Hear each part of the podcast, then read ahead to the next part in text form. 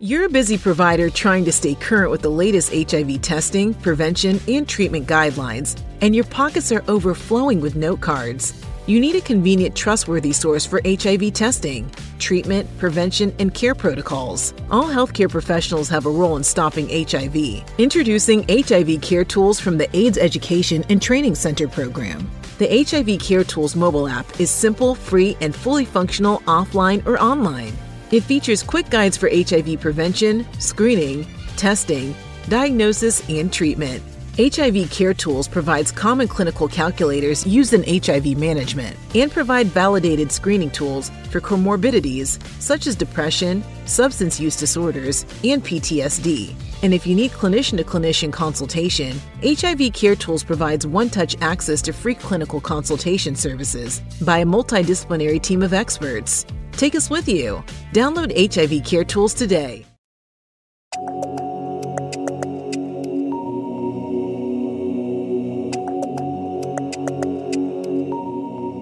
Welcome to NECA in the Know, a podcast for healthcare providers in the HIV field. I'm Mariana Braitman. Today, we're sitting down with Dr. Grant Ellsworth to talk about a recent study regarding prevention of anal cancer and why it's important for people living with HIV. Grant is assistant professor of medicine in the Division of Infectious Diseases at Weill Cornell Medicine. He's the site leader for a study of anal cancer prevention at Weill Cornell, known as the ANCHOR study. Thanks so much for being here, Grant. Thanks for having me. So, Grant, let's dive right in. Why was a study of anal cancer prevention necessary? Um, yeah, Marianne, uh, Mariana, the rates of anal cancer are much higher in people living with HIV than the general population. It, it's actually a pretty rare disease in the general population, um, Farrah Fawcett, for example, aside. Um, but it arises from lesions known as high grade squamous intraepithelial lesions, or, and we're going to call them from here on out as HSIL or high grade.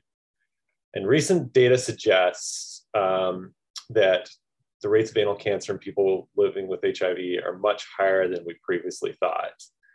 In fact, a recent study of a Danish HIV cohort um, suggested that persons with the highest grade of HSIL, called AIN3, um, about one in seven of those persons would develop cancer in a five year period, which is pretty astounding. Um, so, you can compare anal cancer prevention to cervical cancer screening and prevention. I think a lot of people are quite familiar with, um, you know, women going to see a, a gynecologist and undergoing um, pap smears and those types of screenings. Um, and the, the thing is, is anal cancer is about 70, anal cancer prevention is about 70 years behind cervical cancer screening and prevention. Um, cervical cancer screening has um, reduced the incidence of cancer in women in general by over 70% um, in high income countries. And you know, both diseases, both cervical cancer and anal cancer, are largely caused by HPV or human papillomavirus. And pap smears and HPV testing and treatment of cervical HSIL or cervical precancer um, reduces um, cancer and cervical cancer in women. So the ANCHOR study basically was a study that was designed to prove that a similar approach uh, would work in people with HIV. That is, screen for um, anal precancers or HSIL, treat these areas of HSIL, and see if that led to a reduction in cancer cases. So, how did the ANCHOR study set out to prove that anal cancer could be prevented? Yeah, so the ANCHOR study was one of these randomized control uh, trials um, in which uh, persons with HIV um, with known to have anal HSIL or these precancerous lesions were randomized to one of two arms, either to the treatment arm or to the active monitoring arm. Um, and they were followed every six months um, through the study. And um, the persons that were randomized to the treatment arm, all of their HSIL was treated um, at every subsequent visit, essentially. Um, and then the active monitoring arm, that people were followed very closely, um, which seems like a little bit crazy to, to do that, you know, ethically, but we didn't know that this actually would work or not. Um, and, um, you know, these procedures are invasive and um, you know, you don't want to subject people to that without knowledge of, know, of knowing that this works. Um, the study endpoints were incident cases of anal cancer, and um, secondary endpoints were just to look at how many study related adverse events, um, particularly related to study procedures, occurred. Uh, the people that entered the study um, were over the age of 35, um, and the study ended up screening over 10,000 persons with HIV. Um, and 4,459 were randomized, um, and it was quite representative of the HIV epidemic uh, in the United States today, in that there were about 16% women, which is always was a little bit low, but um, a lot of my uh, minority populations were well representative, about 16% Hispanic and Latino, and 42% Black. Uh, in the transgender community was fairly well represented, about 3% of this whole study population. And when people entered the study, the median age is 51 years old, um, and um, on average, uh, persons were about 17 years out from their uh, initial diagnosis of HIV. Um, so in the treatment arm, there were a bunch of treat, uh, various treatment modalities. Um, some, um, most people were treated with electrocautery with a device known as a hyfrecator. You may have seen these or had this uh, used on you in a dermatology office. Um, and, and, essentially what you do, you cauterize off the, the anal HSIL in, in that treatment group. We also use something called infrared coagulation to a lesser extent. And there was some use of topical therapy, such as five topical fluorouracil, but this was only occurred in a minority of patients. And even if you were treated with topical therapies, you often um, were treated in follow-up with ablation um, because it's not as effective as ablation in removing these HSIL areas. So, what were the results of this study? Yeah, so um, overall, um, these results are actually uh, just announced at uh, the conference on retrovirus and opportunistic infections earlier this week. So, um, happy to now be able to share these. So, overall, we saw a 57% reduction in anal cancer cases in the treatment arm. So there was 33 cases of cancer total that occurred in, um, an, in during the follow-up period. And on average, each participant was followed for a, a total of 22 months. Um, obviously, some were had been followed much longer than that, and some were um, uh, much shorter. Um, so 21 cases occurred in the mon active monitoring arm of the study, and nine cases occurred in the treatment arm. Um, and about 17 persons were actually diagnosed with anal cancer when they came in to screen for the study. So they already had cancer, which is rather unfortunate. Those persons were not eligible for the study, but were referred for treatment. Um, and the good news is, even so, the treatment was clearly fairly effective. Um, um, there were actually very few adverse events related to the treat study treatments. Um, there were seven, and, and particularly ones that were considered serious. And these were things like abscesses or infections requiring antibiotics, um, or pain or bleeding that required additional procedures, for example. There was only seven of those that occurred in the treatment arm and one in the active monitoring arm, because the active monitoring arm was getting biopsied at every subsequent, you know, about at least once a year um, during the follow-up period. It seems like there were several cancer cases in the treatment arm. Was that something that was expected? Yeah, unfortunately, this was expected. Um, and, uh, you know, any of these prevention strategies aren't 100% effective.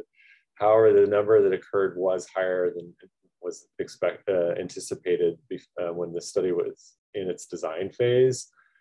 Um, in fact, the, the incidence of cancer in the monitoring arm was also higher than was um, anticipated by the study.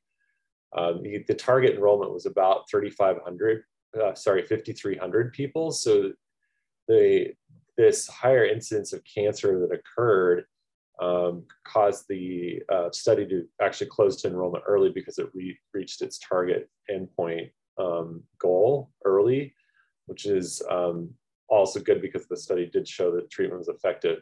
What it does show, though, these with these nine cases, unfortunate cases of cancer in the treatment arm, is um, that this is a very imperfect intervention and that more research needs to be done uh, to uh, better treat uh, these high grade areas and prevent them from recurring.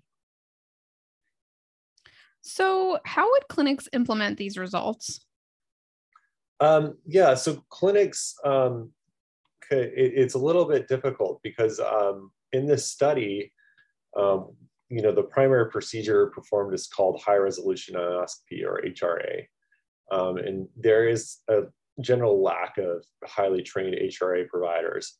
To be a HRA provider part of the study, you had to undergo a rigorous um, certification progress with uh, that had been developed by the, the sponsor organization for the study, the uh, AIDS Malignancy Consortium, which is part of the National Cancer Institute, which essentially you had to perform um, multiple uh, high resolution endoscopy exams um, while being precepted um, and undergo a certification uh, during a clinic visit. Um, in, like I said, even despite all of these um, assurances, like I said, the, the, you know the intervention wasn't perfect in there. Where where these cancer cases in the treatment arm, um, but so so we could almost even think of the anchor study as an ideal result. Um, and um, without these without highly qualified and highly trained HRA providers, it's going to be difficult to kind of roll this study out. Um, and you know it, it, does take quite a bit of practice and time and procedures um, to become proficient um, in in the procedure. Um, and you and even despite all of this, there there still are some patients, for example, that can't tolerate um, HRA because it does require, you know, it is an invasive exam. Um, so there are ways to get um, people trained. Um, and I think we're going to talk about that a little bit later. So, yeah, a question that comes to mind before we get into that is Do you think that this will change guidelines in any way? Um, yeah, I do. Um, absolutely. Um, the, you know, the current guidelines from the Department of Health and Human Services, um, the HIV guidelines, um, don't actually have a strong recommendation to perform anal cancer screening. I, I, anticipate that this is going to change. Um, and there still needs to be a lot of implementation research uh, performed. For example, the screening test that we use for anal HSIL, such as an anal cytology, also known as a pap smear, is, is not a great test. It has a lot, a high false positivity rate, meaning you'll end up doing HRA on a lot of people that don't have an anal HSIL um, which again, it's it's not an insignificant procedure, and some people just it's hard to, can be hard to tolerate. And the other thing about the Anchor study is this was an every six month intervention, um, and and so you know we're talking about patients coming in pretty frequently. So I think we need better uh, quote unquote biomarkers to kind of assess who's at the highest risk for developing anal cancer or who uh, to better predict who actually has anal HSIL. And the, the good news is, though, we're not completely without a way to answer these questions. The, the Anchor study amassed a multitude of biospecimens um, that have been very carefully cataloged, cataloged and stored. Um, and it has a, a, wealth of information in its database we can go back and look at these bios, uh, for example, the screening cytologies and, and, test them for HPV and see if there's an HPV test that would potentially better predict who is at risk. So I think once we answer some of those questions about how to best screen people, we'll be able to develop robust guidelines. So it sounds like having enough providers that can perform this high resolution anoscopy or HRA is going to be a major roadblock to implement anal cancer screening in a large population. So my question is what can be done and can, you know, NECA AETC help? Yeah, um, there in fact there are major hiv treatment centers in the united states and in the northeast uh, us and caribbean that do not have um, anal cancer screening programs or train access to trained providers. Um, and while hra and colposcopy you know the, the procedure to screen for cervical hsil um, share some similarities uh, a, a very highly skilled colposcopist can't just start doing HRAs without additional training and um, practice. so there are a virtual course, there is a virtual course that is offered through an organization called International Neoplasia Society. It has nothing to do with AETC.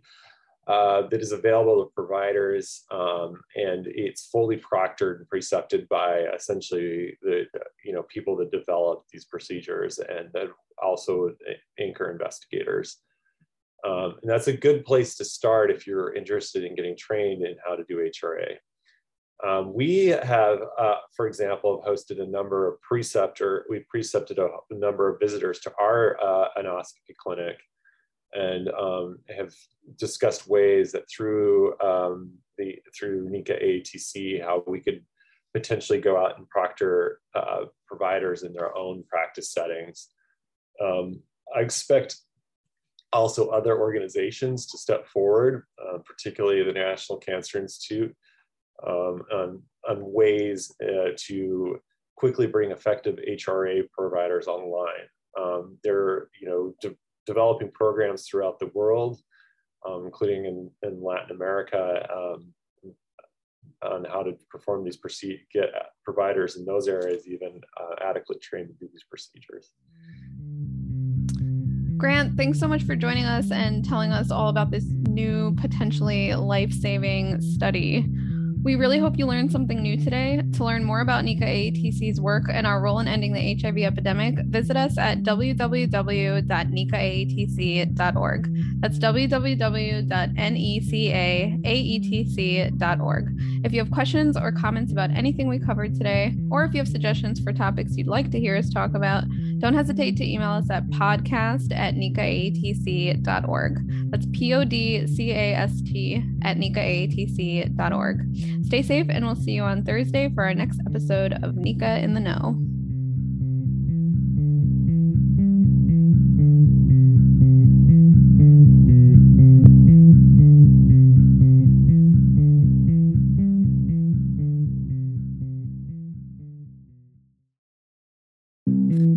This presentation is supported by the Health Resources and Services Administration, HRSA, of the U.S. Department of Health and Human Services, HHS. The contents are those of the authors and do not necessarily represent the official views of, nor an endorsement by HRSA, HHS, or the U.S. government.